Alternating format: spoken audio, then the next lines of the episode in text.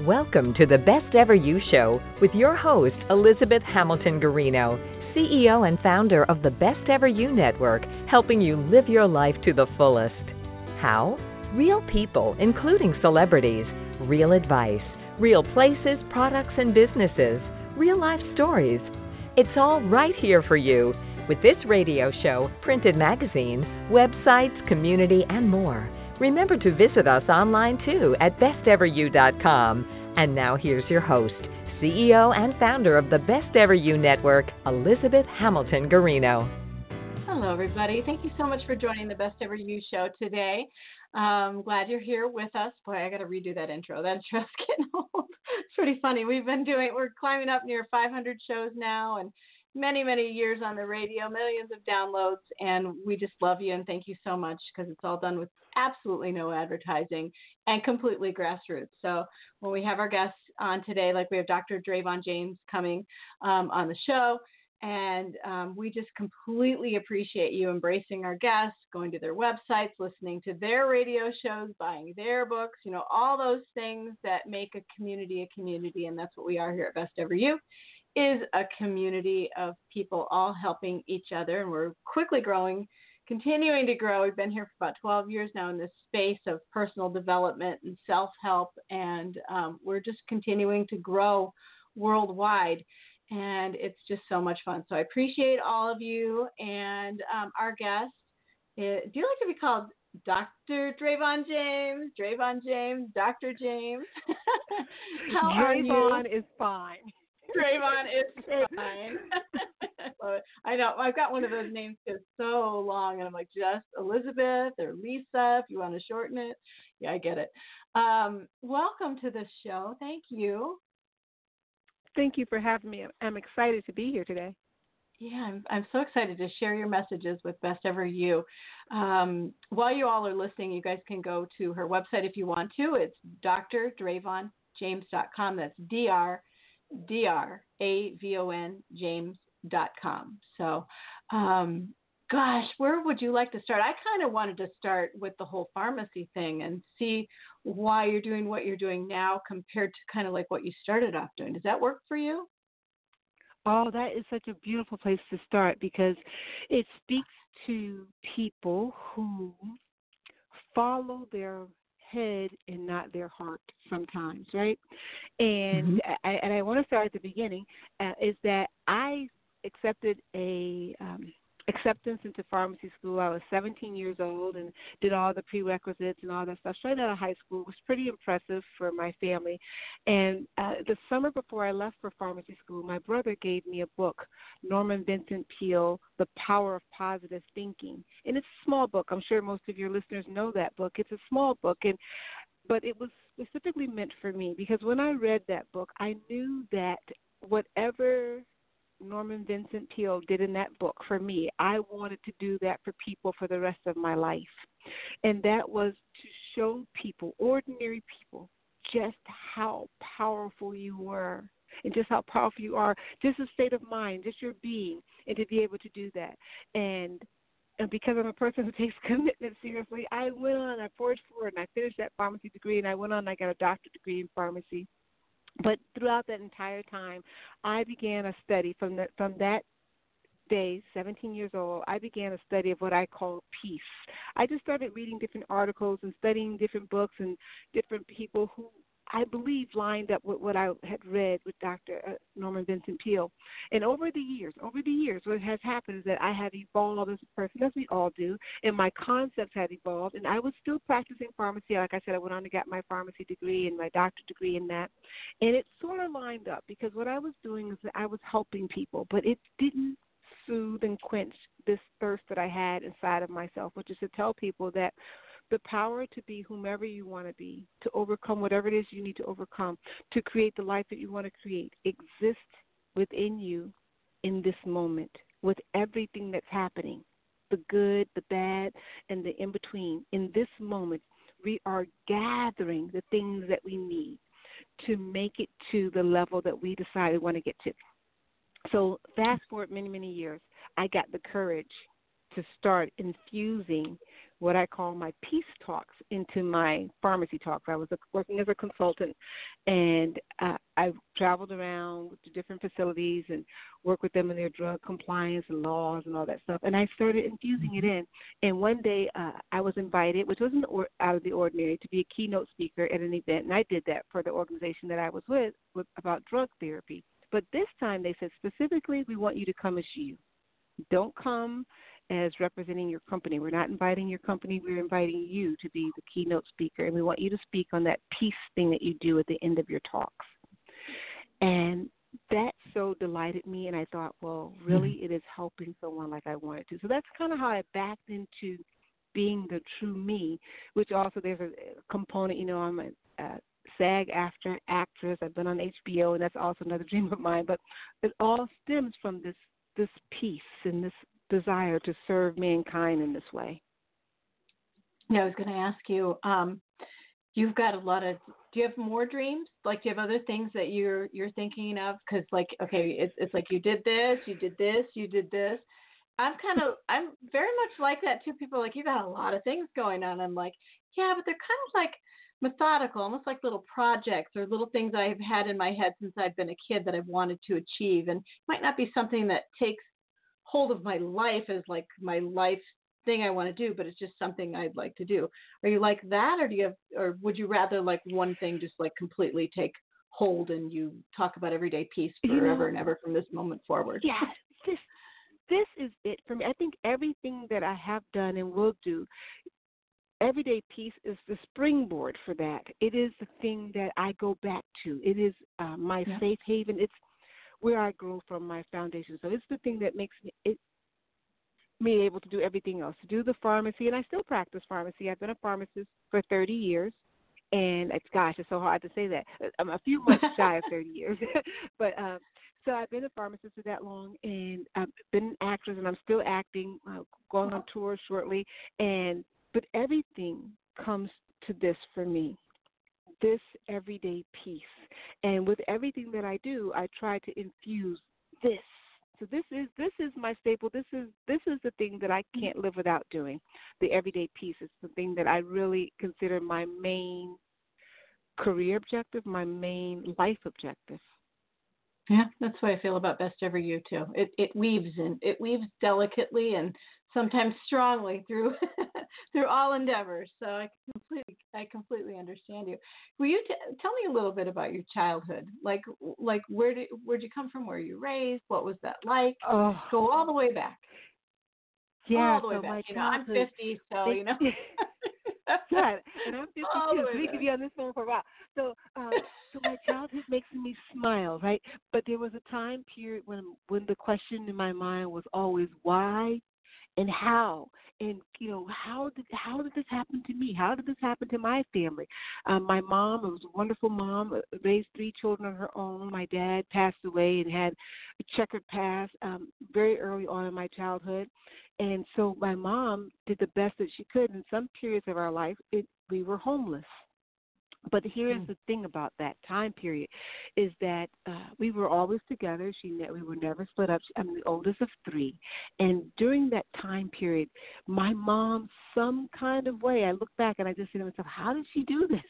She managed mm-hmm. to have us in church every Sunday at a Pentecostal church. And if you know anything about Pentecostal religion, it's very robust and very uh, vibrant right? But mm-hmm. very stern and, and a bit rigid. And then we were in a New Thought church all day on Saturday. And she would say to us always, do never mention that we go to a New Thought church to the Pentecostal people, and never mention to, to the New Thought people that we go to a Pentecostal church. You know, we always like, why? They just wouldn't understand. They just wouldn't understand. But in my mind, they were all saying the same thing, and they, they were different in the way they said it, but and the foundation of their beliefs were so lovely and so pure. And so that was in me my whole childhood that uh, i think that's why the book resonated with me so much the power of positive thinking because it combined the two worlds so nicely for me. But so that was my childhood and and if you if you can just imagine it was really uh, it was rough and tender because my mom's love I was always there, but there was a lot of growing up really, really fast, being the oldest of three. But it allowed me the freedom to interpret the world for myself because in all that hardship I had this loving mom who was enduring, and she's still with me, praise God, and who was enduring and teaching. So I grew up knowing and believing that life really is what you make it, despite what happens, despite the hardships. And I like to say that my life, and you know, coming to this point, has been just that because you know that childhood was interesting, and then, of course, I got through you know a very hard curriculum in college, and I got married, and that was mm. even more interesting. and and I'm still still married 24 years, but very very interesting, very very rocky. And I tell people that you can use anything. Nothing need break you. If only you would make the decision that everything that shows up in your life is showing up for one reason, and that is to bow down and serve you as you consciously create the life of your dreams. Mm. Because uh, if we, if we we cannot be defined by our hardship. I tell you, so that was my no. difficult childhood, which prepared me for my challenging adulthood. You know, the marriage, the hard school program, and then difficulty. You know, my my story is, you know, I lost a child very early on in my in my uh, marriage, and then many failed pregnancies, and now the mother of a college student and a junior in high school. Who would have imagined? Who That's would awesome. have imagined? No, I'd right? imagine. I can hear it in your voice. Actually, I would totally imagine. Um, but I understand what you mean about I've I've lost a child before too, so I, I completely understand that that feeling and can empathize with you there. Um, the it, we have a lot in common. It's interesting to me. I didn't I didn't know we had that much in common. I'm I'm um I've been married 21 years. I was married once before, um, and uh, for a period of time as well. But yeah, it's uh that's, that's really interesting to me. I was gonna I was thinking while you were talking about um, a pivotal. Can you describe the moment for me through all of that? Go back to you know, seventeen, whatever age it is. Was there someone in your life that pointed you in the direction of college or school or anything like that or were you were you always a great student or you know because some people with what they've got with, with what you have going on are not going to be like, oh yeah, I'm going to go be a doctor. you know, they're going to be like, oh I'm my gosh. Give up. right. And let me just say, I'm so grateful for that question because I hope this is encouragement to them. I know I was not a great student. In fact, I want to tell you a story, story that used to make me cry, but now it makes me laugh. We were living in Chicago. I'm from the south side of Chicago. And my brother, who's 13 months younger than me, just always been this, this brainiac, just really a smart kid, you know. And you had to take mm-hmm. we, we we transferred, moved around a lot. And We took went to different schools a lot, and as you can imagine, you there's some gaps in your learning, right? But not for my sure. brother. so we took this entrance exam into this school, and I sat and took my entrance exam, and my brother took his, and we were in different rooms, but we were sitting together in the in the hallway, and I overheard the lady ask my mom, "Does she have a learning disability?" Now it was just me and my brother at the time because my sister was really small, and they said, "We'll take, you know, my brother, but not her." And my mom said, "No, either both of my kids come to this school or neither of them come. And so long story short, no, we both ended up going to a different school. But that stuck with me, right? And and my mom never mentioned it to me. She she didn't know that I had overheard it, and I never mentioned it to her until I got much older. And she would always tell me, "You can be anything that you want to be. You can do anything that you want to do." You know, she goes, "I'm just expecting wonderful things from you." So that encouragement, even though the grades didn't show it. But but having one person believe in me, and then of course, you know, we our life finally settled down, and we ended up um, Uh, finishing out our childhood in Massachusetts, wonderful place, Springfield, Massachusetts, and we had a neighbor who worked for a college, and she would just talk to me every now and again about, oh, you know, you're going to go to college, and then my grades started getting better. Just our life started settling out, and never considered myself to be the you know, sharpest knife in the drawer when it came to academics. But what I did have, because you can use anything that shows up in your life, what I did have is the ability to stick with something.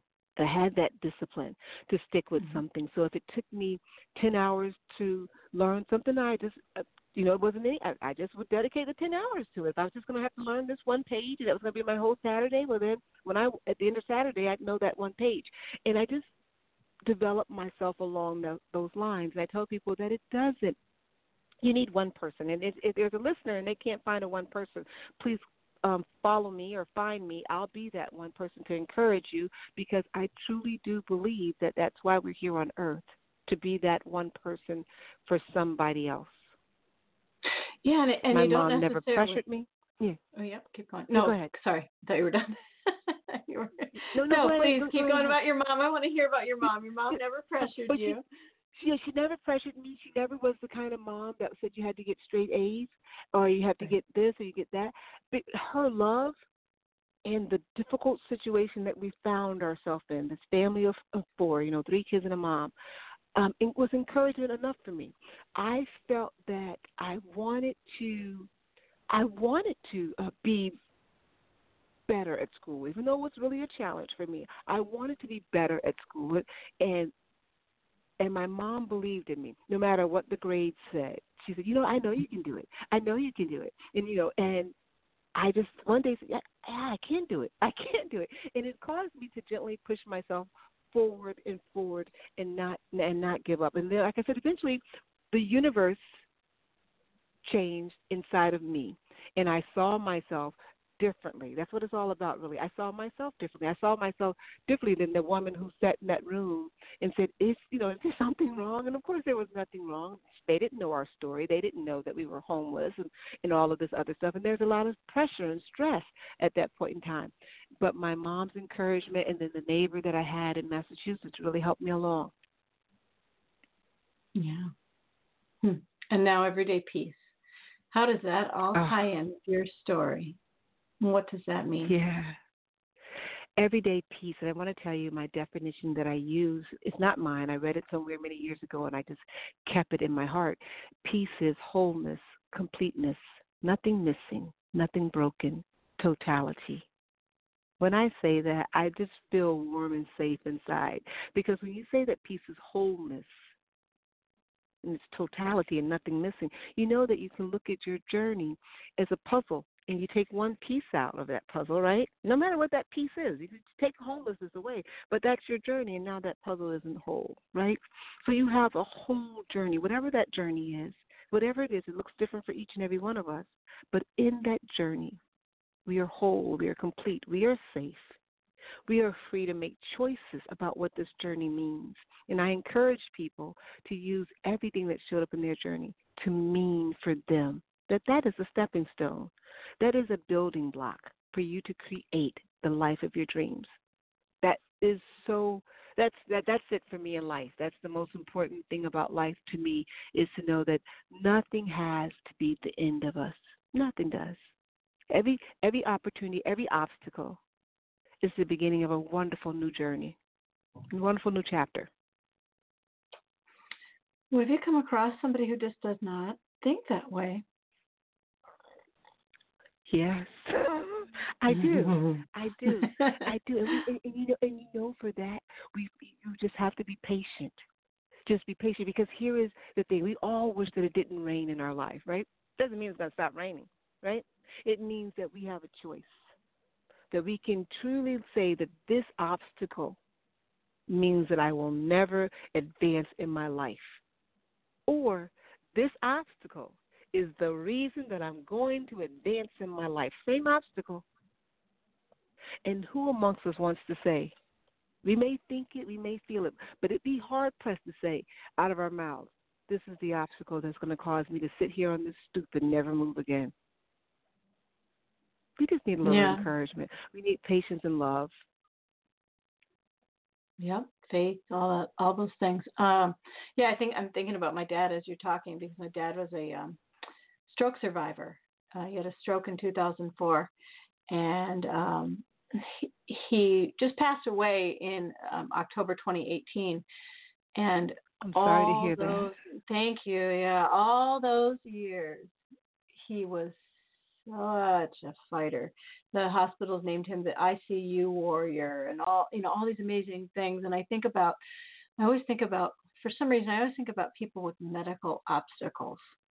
It's a big part of some of my thinking, or people with things that they're overcoming medically.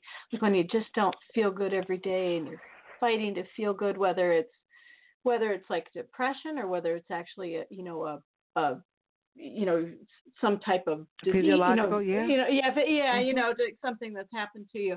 Um, I think a lot about people like that. Do you do you want to talk about finding peace? You want to touch on that a little bit? I would think you would oh, might have yeah, because, good wisdom yeah, there. It, and, and you know, and that is uh, was for me a stumbling block for many many years. As I said, I've been a pharmacist for 30 years, and uh, have worked in hospitals and in consulting fields, nursing homes, mm-hmm. long-term care facilities, and just critical, critical care uh, areas. And if there's anywhere where you really see pain, right? We we lose money, you can make more money, right? You get divorced, well, there's more people out there to marry. But when your health takes a back seat, my goodness gracious, you say, what can I do without a functioning heart? What can I do without a functioning kidney or liver or, you know, without a, a myriad of things that happen to the body? And and to think that in this state, in this state, in the midst of, you know, um, mental health issues, depression, anxiety, in this state, is there still peace? Well, peace is, by definition, by the definition I use, wholeness, completeness, nothing missing, nothing broken, totality in your own journey.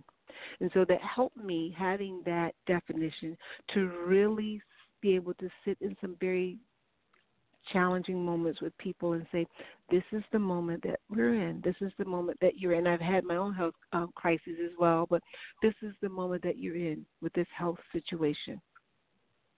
Pain is the hardest thing is to see someone in so much pain and trying to get them comfortable and get the pain managed. But this is the situation that we're in in this moment.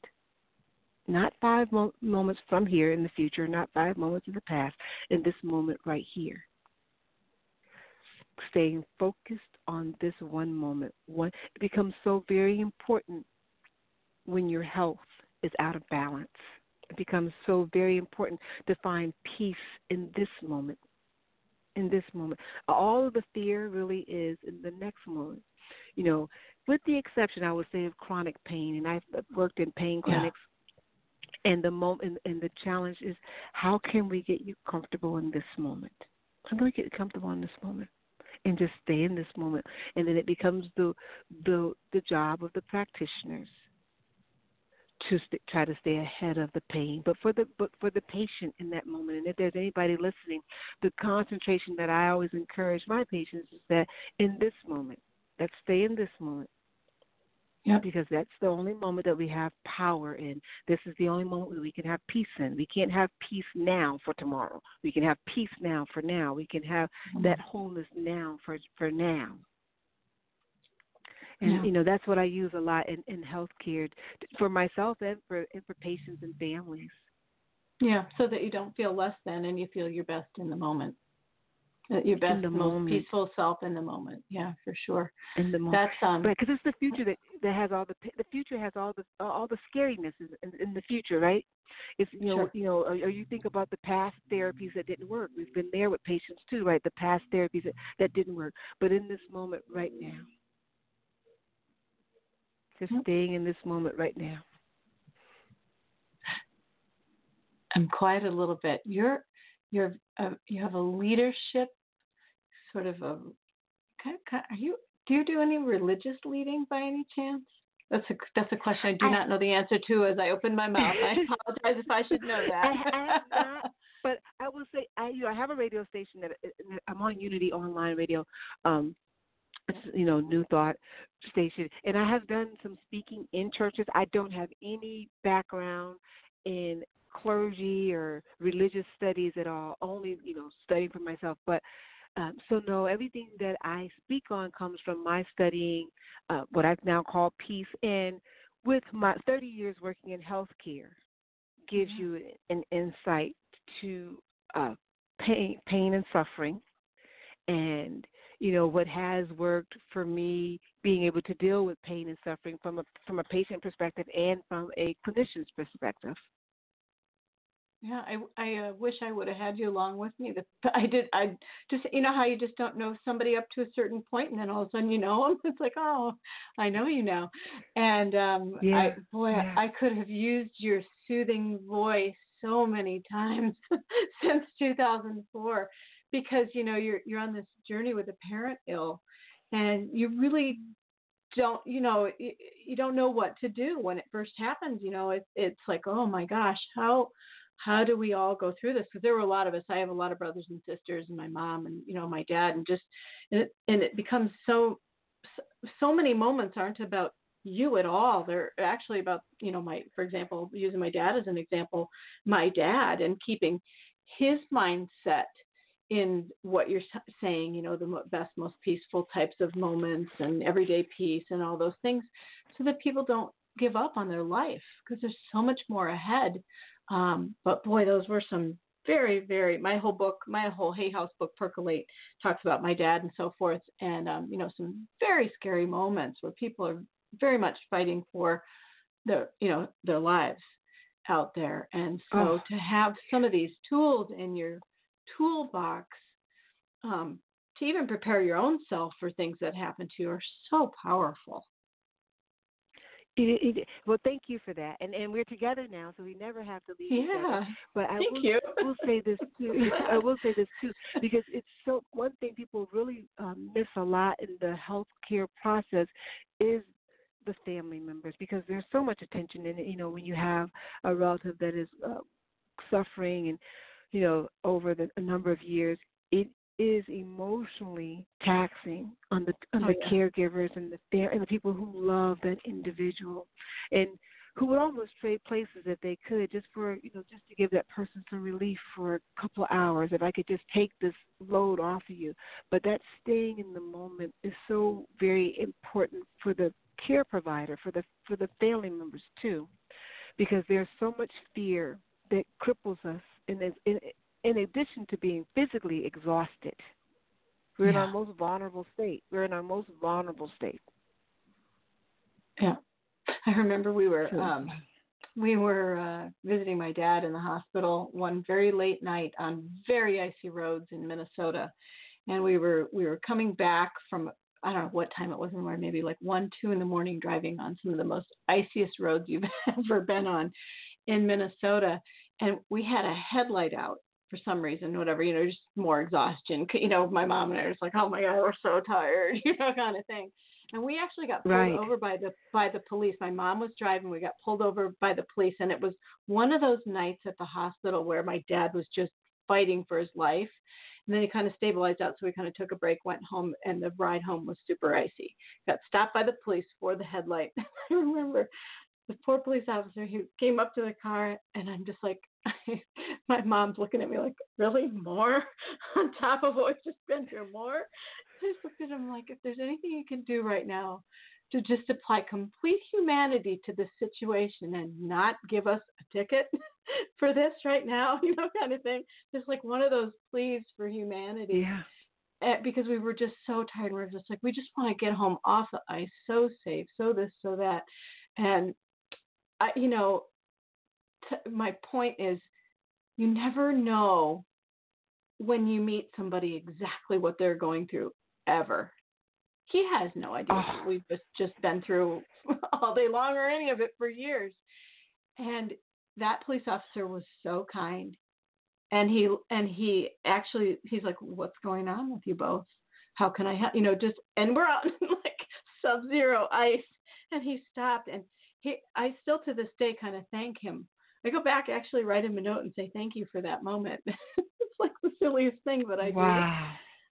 do. And mm-hmm. um, do you know what I mean though? You never know in those moments where you're crossing paths with people's lives what they're going through. So I'm always like humanity, humanity, hum- cries for humanity and peace oh. for me constantly. Elizabeth, you just said that you just answered every world problem that we will ever have, that we have ever had, that we are currently having. If we could live in a space where I came to in your space and assumed that you needed healing in some capacity, whether I could do it or not, that that there was something and I don't use like to use the word broken loosely, but there was something that needed healing, something that needed some extra love. Yeah. It changed the way I interacted, the way people interacted with everyone. It, no We're matter all what walking wounded. Doing, no matter how. right. Exactly. We're the walking wounded. You're so right. That's what right? I call us. So- the walking wounded. I love it. So no matter how bizarre their behavior was, right? No matter how socially unacceptable their behavior was or their comments were, if we looked at them and said, "My goodness gracious, what I see is a person who needs love and understanding." Yeah, you need you need to be held accountable, but right now, in the midst of whatever's going on here, you need to know that I that I love you Hmm, I love that, that. I absolutely love you. And I understand that there's something there that needs to hear that. Can you imagine the world if we applied like you could probably add more words to my list, but I as you were talking, you got love and understanding, and as I, as you were talking, I wrote down direction and compassion. Can you imagine like if if with every person you encountered you up, applied? would that be would that be an interesting encounter? Hi, I just met you. Let me talk to you about love, understanding, direction, and compassion. Like to each person, you had like five minutes of their world to just make sure that each person you encountered was actually okay. Yeah, it would be so different because you know we we approach life so oftentimes with the exact opposite because we are the walking wounded. I love that. We approach every situation with we need to protect ourselves because I'm already wounded. I'm already you know you can already put your thumb in my side or whatever. This is already broken, and. I we we come and we're so we we have our guard up because if you're like you're you're gonna put another hole in the other side if I don't defend myself with my words or my aggression or my lack of attention, whatever I need to do to pull back to protect myself. And so when I'm in that state of being, I'm saying that what I am doing is nursing my fears. Right? Instead of embracing my wholeness and completeness in this moment, my peace. Yeah. That's is that hard to do based on upbringing even or example? Do you think? It is like to yeah, it takes practice. yeah. But tell me about that a little bit more because I would think that that would be like if your if your example is fear, you're going to probably have that in you. Yeah. And so I, I like to use my own life because I went off to college and uh, by myself and experienced homelessness in college, you know, and uh, you know didn't Did have the you? heart. as some Wait, college- say that again. Yeah, I did. It, So did I I. experienced homelessness Terrible. in college. Isn't that isn't it amazing? And no one Oh. really talks about that, right? Uh, because No, I'm kind of quiet you're about so honored, myself. you're kind of honored to be in college and what a wonderful thing and no one wants to know that there are kids out there who attend class and they haven't eaten and um you know they're just trying to just trying to make it they don't know where they're going to sleep tonight and all of that stuff and so i in my own part in, in all this is how beautiful the universe is through all this i'm still studying everything i can get my hands on and reading about what i now call peace i didn't even know what it was then actually i want to tell you when i was seventeen eighteen nineteen i thought peace meant the absence of problems. That's what I was in search of, a life without problems. You grow up and you know really? that's that's- I think I thought that for a really long time. It was like, I just don't need any problems. Peace, people. I like that. Hang on. Right. A life. I'm an old pageant person, so I have a. I, Right. have a I joke around that in my book too. I'm like, you know, there's a few crowns around here somewhere, and it's hilarious. Um, life without but you know, I, talk about pra- talk about practice, and so I tell people all the time, is I want you to forgive yourself for everything because before you can forgive yourself for everything, you cannot forgive other people for anything. You always have that little part in the back of your mind that says, "Yeah, I forgive you," but not really, right? So you forgive yourself for everything, and, and every day I do this, right? So I approach Yeah. the world and I say, um, you know, okay, I I play back things really really quickly. Oh, you know, with Draymond, that was you know, even if I didn't come out and say that, that I felt a little hurt by something, inside I'm honest enough and, and and check in with myself. And I do these these check-ins with myself. I check categories. I have three categories I check: my health, my wealth, and my relationships. I call it the triangle, the balance of life. So I'll look and say, is there anything that's hurting you right now inside of your health category? And I'll look in there to see if there's anything hiding in there, and I'll forgive myself for tucking tucking it away. How about your relationships? Was I sharp with somebody? Am I is my fear coming out as anger? I'm a mom of a college student and a high schooler, and sometimes I'm afraid of a lot of things that kids could do, and it'll come off as anger. And it, oh you Oh know, right? Save Serious that for a moms, right? moment. Come back to that after your third one because we're going back there. so, oh yeah. And then, and then I, I I I go to my wealth category. How is how how what am I doing? Is there is there something that I'm moving in fear? Am I afraid? And This has been a big thing for me for a long time to let go of one thing so I can embrace something else because I'm a, I'm worried about money. When you grow up and you've experienced homelessness a lot, that becomes oh don't don't make any money. hasty moves because you could end up back on those streets. Right? Well, it's been a long time, over 30 years. I've not been homeless, right? But that's something that I still have to go back to every now and again to look in that category and say, are you making decisions based on fear? And if you are, forgive yourself because when you make decisions based on fear, it affects your giving, it affects your charity. Because you're yeah. always thinking to yourself, well, I know what it's like. I'm from Chicago. I know what it's like to be outside and it's cold, Aww. right? And to think to yourself, if you make a wrong move with this one dollar, Yeah. Right. And that's of course we know that's not true, but those are things that we have to become aware of, continually aware of, checking in on ourselves in that triangle and checking in and say, Hey, how are we doing in these categories? And forgiving yourself and making that a practice. Because when that becomes your practice, then it's easier for you to see when somebody else, oh, I see that they have fear in this area. Let me love on them. Yeah. Yeah, I, I so I'm from Bettendorf, Iowa. I don't know if you've ever heard of Bettendorf, Iowa, the Quad Cities. No. From Chicago. Okay, I'm from the Quad Cities, Okay. a couple hours away from Chicago. Um, different. I have different upbringing and so forth. But my parents went. We were raised very wealthy, and um, my parents owned a chain of video stores all throughout Iowa and Illinois. And um, they absolutely, when my freshman year of college, went absolutely and complete bankrupt. Lo- Very long story, not my parents' fault exactly, and um, completely just like money, no money. I mean, like Wow. you know, kind of thing. And I have a, I don't have a, a bunch of homeless stories, or you know, I, I, I don't have all that, but I have a week of being homeless and not knowing and car living and things like that, where you're just like, what am I gonna do, you know, kind of thing.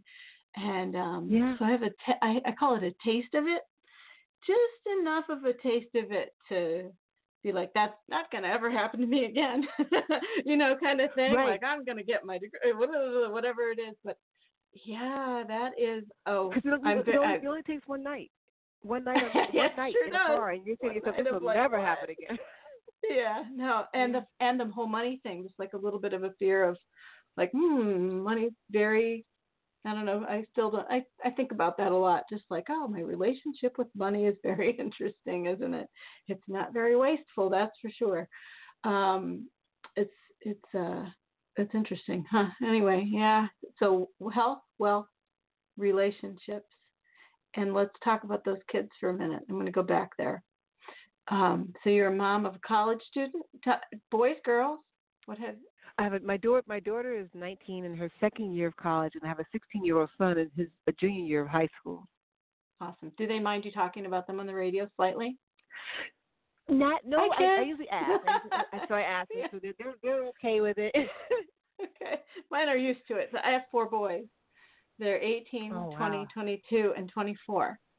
So we've got them in Wow. college, out of college, with jobs, moved back. You know, they're it's like a revolving door in here right now. And you said something about your own fear, like projecting onto them, like with things that they do or will do or won't. Do you want to talk? Want to talk kids for a while? Cause, Yeah, it's so interesting we're talking about that because last night we had a family meeting and uh, my son was in a call this daily meeting. He's 16 and he has lost privileges with his cell phone. And teenagers go back and forth, and so and of course my 19 year old she's there and she's being an advocate for him getting the cell phone back. And you know, as I'm listening to them, and I told them, I said, I want to be quite honest with you all, is that as a mom, I have so many things that I think about and pray about and have experienced in my own um you know 16 and 19 year old life that I would love for you never to experience and have to think about but I know you have your own journey. So sometimes because of me being human in this vessel fear overtakes me and it look and it sounds like anger and then I have to go back and I have to you know recount my day and say oh that was really fear it should have come out lovingly but because fear is just it comes out anyway that it came out and you took it as my mom is so angry instead of it came from a tender spot, but it's still fear, false evidence appearing real. What I would like mm-hmm. to be honest enough to say to you in every moment is that I don't know how this is going to impact you as a grown man, and that's why I am taking this course of action now. Yeah. It That's, takes a lot of it takes a lot of vulnerability to say that, and a lot of time. And most moms' lives is very very busy. One thing we don't really have is a lot of time. so sometimes yeah. we say things, or I'll speak for myself. Sometimes I say things, and that's just the way it is because it has to be that way, and I get ten thousand other things to do. And if you hadn't had the behavior, you wouldn't have lost the cell phone. Next topic, please. Right.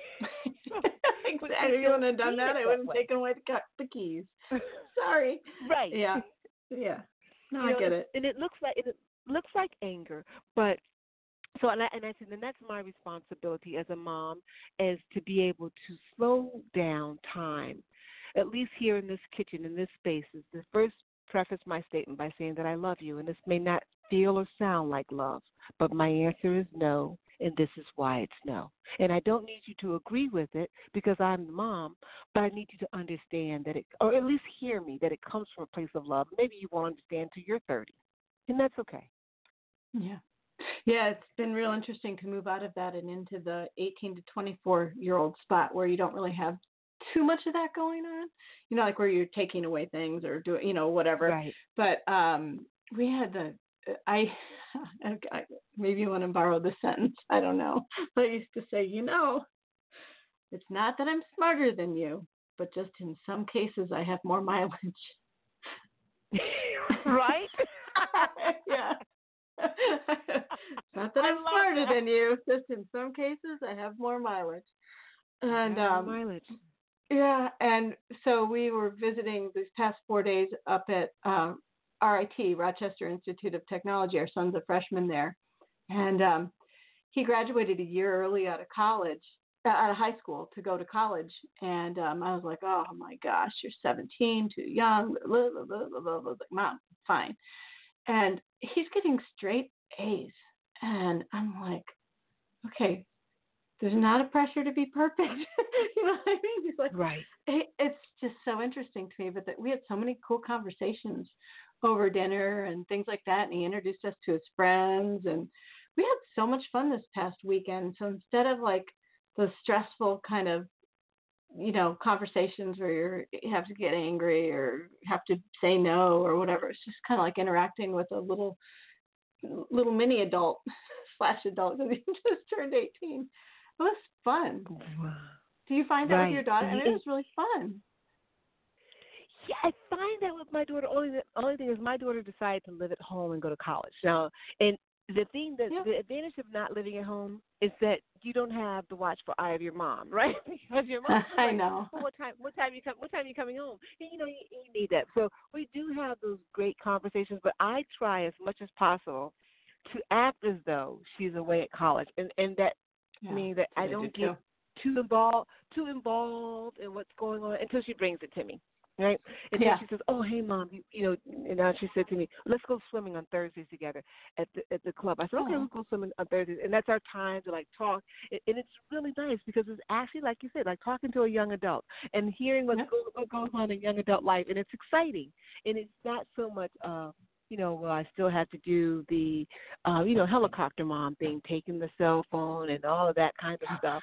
So yeah, it goes, it goes in stages, and hopefully, because we did those kind of parenting things, and that is the reason that we can enjoy them on the other side. You know, and that's exactly. what I told my son last night. I said, all this hard parenting mommy stuff on this side of the coin, but in a couple months, you know, you'll be out of high school and it'll be the other part. It'll be you telling me the funny stories and me being like, Oh, be careful.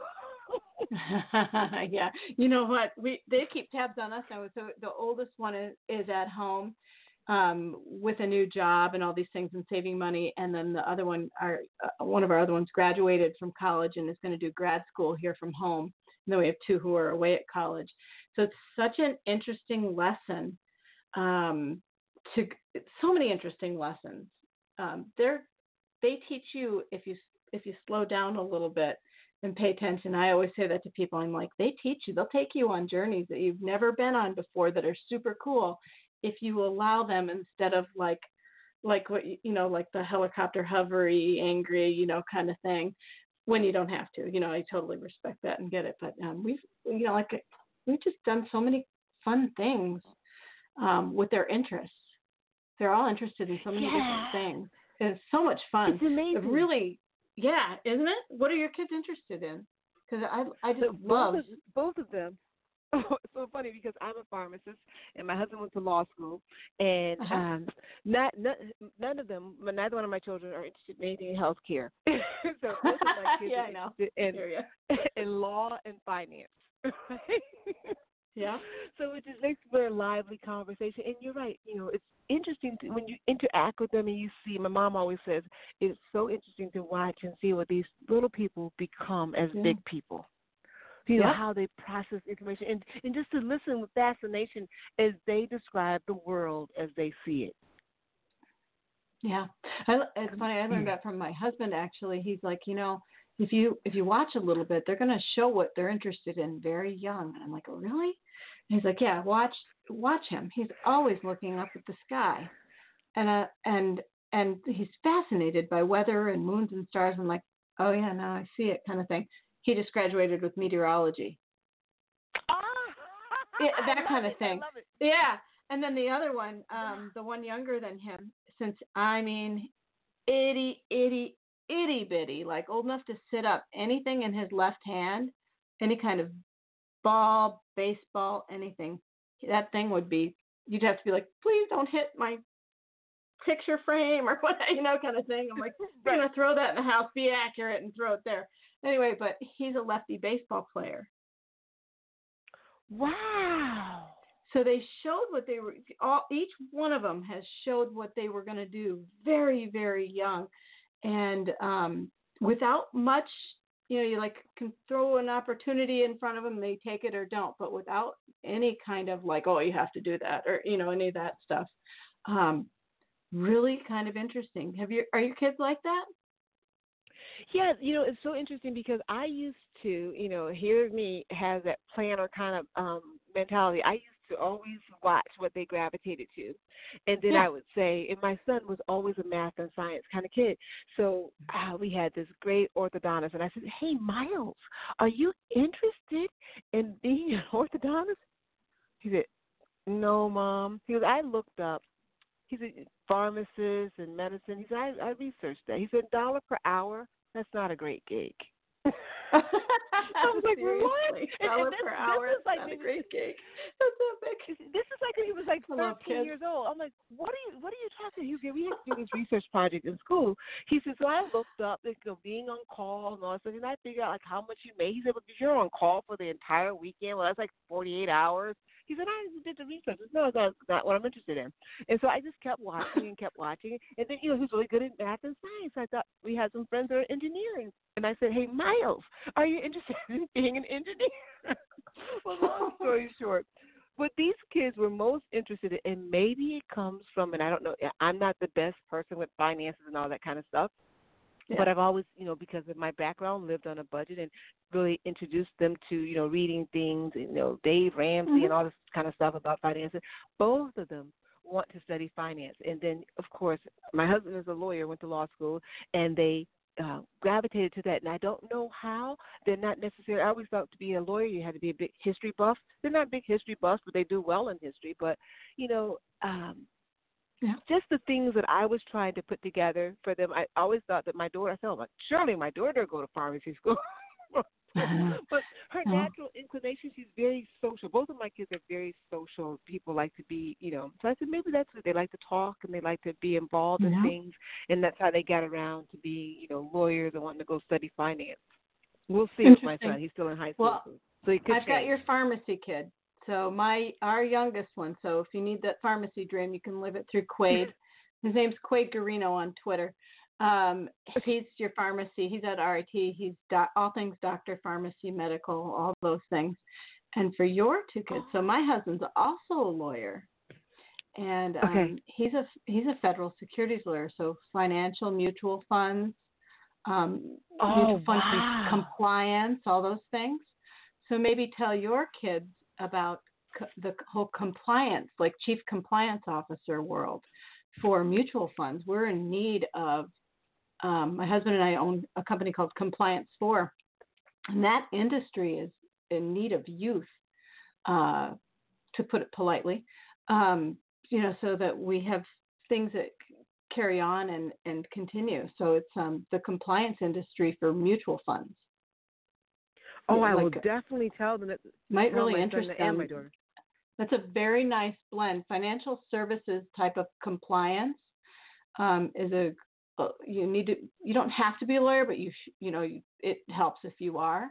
The legal background with compliance as a chief compliance officer is it combines legal and finance, like you're saying. So um, oh my yeah. goodness! And I bet you did. And, and see how, and this is what I love about what I do, everyday peace, because the universe conspires to do whatever it is that we set our hearts out to do. I had no idea that we were going to talk about our kids on here, nope. and that I was going to be able to, you know, because we came together to discuss service for mankind. The when we have that as our goal every day, the universe will take care of all that other stuff for us. Everything else will be taken care of. of and it sounds so crazy because my mom used to tell me that as a kid. She was, you know what? Just just set out to do your absolute best. Your mm. absolute best, and whatever God has called you to do. And I'm like, how do you know what God's called you to do? I, I, that just sounds so bizarre to me. But I knew she was. It's the thing that gives you so much joy, and everyday peace gives me so much joy. And who knew that I'd get on this interview, this wonderful conversation, and we get around to, as I never even heard of a compliance officer for mutual funds. I would have never, that would have never been something that I would have ever heard about or learned about. And now we're going to read about that in my house. I can promise you. yeah. Well, our our website is um just so you have it, it's compliance4.com. I'm just people. You don't have to go to that. I'm I'm talking to. and that's compliance. The, the number four. The number four. Number four. Yeah, compliance4.com. Okay. Oh, um, wonderful! And oh, wonderful! And that's just us. You know, we that's our just our website, but there's a whole industry behind that. Um, I'll send you more information so we don't bother people with all that but right now. But, and I and I hope that yeah. the listeners are getting this because it's bigger than compliance for. It's bigger than everyday peace of Dr. Dravon James. Yes. It's really about you, the listener, following that part of your heart that something that you love because trust me everything that you do serves somebody else who knew that compliance four was going to right serve me today as a mom so I can help service my children as they go forth and try to build this career in something that I know nothing about. But now the universe connects. So when we set out to Thank serve you. to the high to our highest ability, we get served. That's how we progress. Uh, amen. And I'm going to point my child in your direction as well, because he, no, no, he's like, I love pharmacy, everything, mom, and I'm like, I know nothing about that. so, oh, yay. wonderful! Please. Thank you. Yeah. Yes, I, I, I'm. I like to say I'm an expert on it. I've been doing it for 30 years. So. Well, sure you are. Yeah, exactly. Give, give him all my information. If I could, and actually, I had a boss who was from Rochester. He's retired, um, but I used to work at a private hospital but uh, from mm-hmm. Rochester, and he was a big deal. John DeBono, he was a big deal in the Rochester area, but he moved to Maryland and finished out his career here in Maryland. But yes, I any any way that I could service him in pharmacy, yeah. I'll be happy to do that. Thank you. Yeah, he's got this he's got some interesting. About. Yeah, he's got some interesting dreams since he was little. Here, here's one for you. You know how they're little, they what they gravitate toward. He, when, since he's been little, he's been saying, "Mom, I want to see the Great Wall of China from space." I'm like, I don't know how to make that happen, Quade. and, and I'm like, well, that, that's a tall order. And uh, so I, you know, I'm like, here's a picture. Um, but he keeps saying that he wants to do, in some fashion, the, the pharmacy type of biology required to sustain life on other planets. Imagine that. Wow think about that one. Wow. I don't even. Yeah. I, my brain goes. I, I'm. Good luck, Quade, and the world. I'm, I'm, doing, I'm sure. I mean, my brain stops, kind of like, and goes, "Wow, I don't know how to make that happen, except to just say, you know, I support your dreams and goals, and um, you know, keep I'm so glad connecting those dots. Yeah, who made that happen. I'm so I'm so thankful and so humbly honored to be the mom of the kid who did that. oh yeah, wouldn't that be wild? Um, yeah. So yeah. anyway, yeah, our kids take us on these cool, fascinating journeys, and whatever he ends up doing, you know, I, whatever. But it's just kind of fun to hear He'll some of the serve the things he talks about. Yeah, yeah, no, it's great. But I agree with you. Yeah, who knew we? Go ahead. Yeah, whatever we do, we serve the universe. We serve mankind. We serve the advancement of dreams, not only ours but other people's. Yes. Yeah, and um, one of the reasons why I, like this conversation so much too is because you know when you put, even if it's not your specific goal out into the world that you've just shared, um, I love it when people verbalize what they're actually thinking, their goals, their dreams, their background, their everything. You know, the humanity of the conversation that we're having here. I love it because when you do that, so many people can show up for you because they know about it. Now, Oh, now so people, true. you know, you ask for a little bit of help out into the universe, and you just never know. It's a, a lovely thing. So, um, okay, so we have four Oh. minutes left. We did go the whole hour. Can you do you want to talk a little bit about your book before we go? Um, do you want Yeah, to talk so about anything else, or yeah, freedom is your birthright. I want to tell you get. We have four minutes. Two things I want to tell you. Freedom is your birthright is a tiny little book that I wrote with one purpose. Is I wanted people to understand and to understand quickly without having to read a lot of pages because I know we're very busy. To understand really quickly that we have been given some freedoms and that we rarely exercise them. And the freedom is to define this moment right here. To define this moment with all of our senses ablaze to define this moment right here, what it means for us.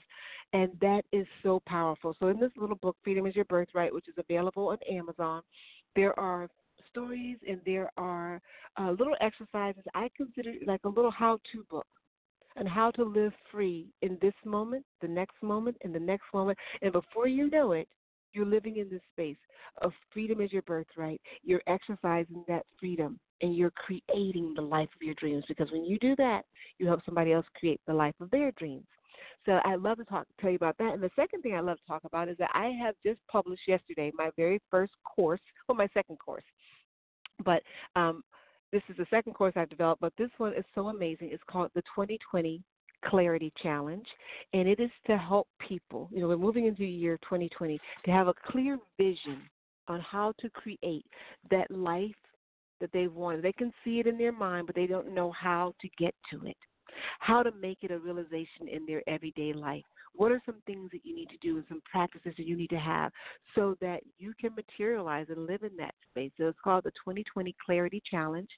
And if you follow me on Facebook or Instagram under my name, Dr. Dravon James, you'll see uh, a link and takes you to the the 2020 Clarity Challenge, or you could just go to Dr. Dravon James dot thinkific. That's thinkific.com. It'll take you to the 2020 Clarity Challenge. It's an amazing way to end out 2019 and to step into 2020. You know, we sometimes we into next year. We have all these great goals. We have these things that we want to do in our mind, but we don't have a system in place to do them.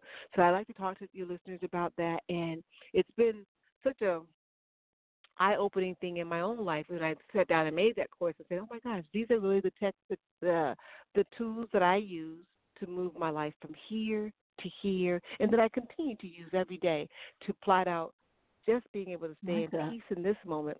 Yeah, it's amazing what we can do with with a day, with 24 hours, if we decide to. And it it doesn't have to be, you know, hurried or rushed or stressful.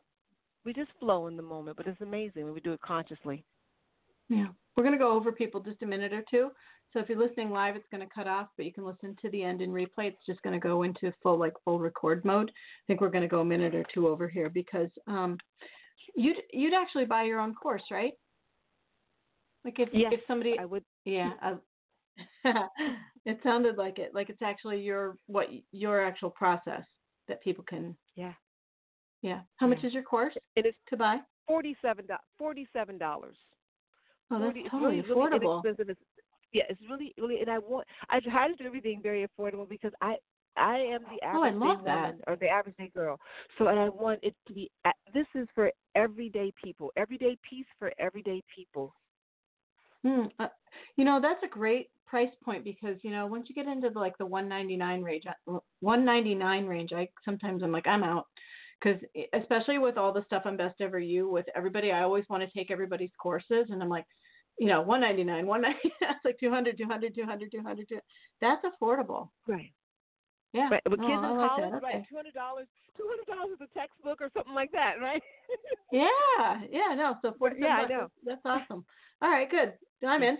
Um, the other thing. Okay. So I wrote. I'm just curious. I wrote this quote just a little bit ago because I ran into um someone who over the weekend I ran into someone who was just like I want to say like I felt like they were oblivious and um to like every single other person around them they were so um, they were sitting in the airport and they were completely like everybody's tired it was a morning flight you know that kind of thing. this person is on their headset on their phone pacing up and down the airport talking like as loud as they can on their phone selling things right? And I felt so mean in my thinking of like, oh my God, please be quiet. you know, kind of it off, you know, kind of thing. And everybody was looking at this person walking up and down, talking really loud. They had like a headset and they were acting like super self important and all that stuff, like see me, see me, see me, and all stuff. And I'm like, huh, I'm not being very nice in this moment. And I kind of like want to still forgive myself.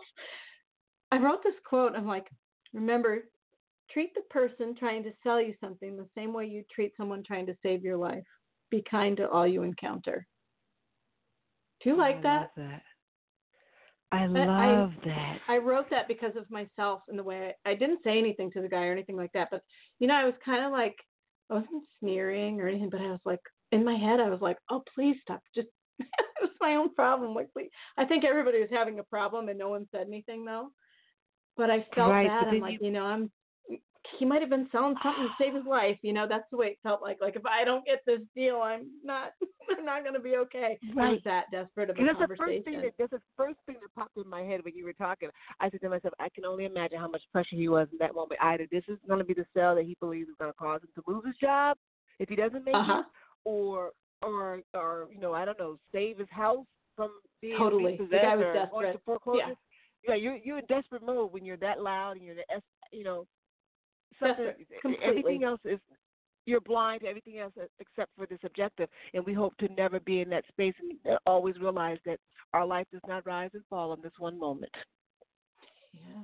But I, I found myself reflecting because of what I was thinking. I'm like, ooh, that is bad thinking.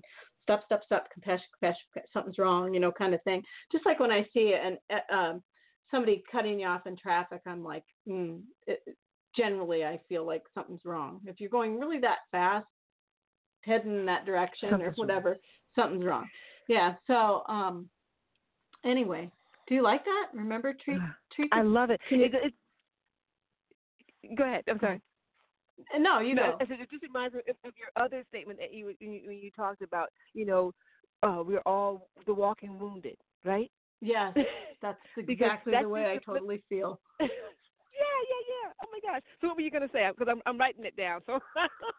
Yeah, no, I just was I I just do truly feel like we are the walking wounded and that's another example of like you don't know for sure the guy might have been just a complete, you know, numbskull. I have no idea, but I like to think the better of people and think to me and, and thinking about like at the moment it was pretty annoying because it was really loud and it was really early and I'm like, wow, that is an early conversation happening.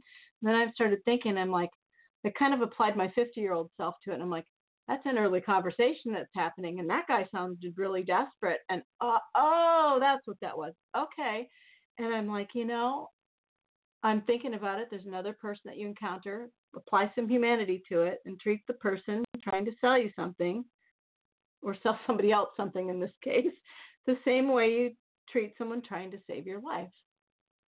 I don't know. I just was thinking about it and like that those moments of humanity being applied where what we were talking about earlier? We talked about, i wrote it down. You said um, love and understanding and then i kind of added in direction and compassion.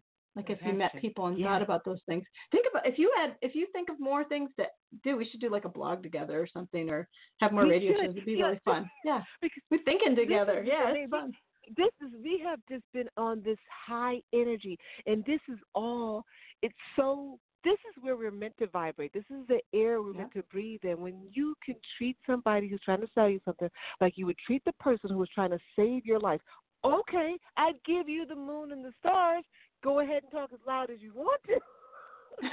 I might not buy it, So- but right, exactly, exactly. So we at least you're just to be in that right to be in that space to be in that space just wouldn't you love to live next door to or or share a meal with or work with people who have that yeah, as their go-to phrase oh my gosh yeah. yeah Some phrase that morphs from it, or more we think about. But yeah, we could. So anyway, all right. Well, I'm not going to keep you much longer. I I loved meeting you today. I hope we get to meet in person one day. That would be so much fun. Um, yes And thank you for and i hope being here. to, uh, Oh, thank you for having me, and I hope we don't lose contact. I I would love for us No. to stay in contact and our families to stay in contact. I feel like we just became friends over the airway, and that's the best so best interview ever.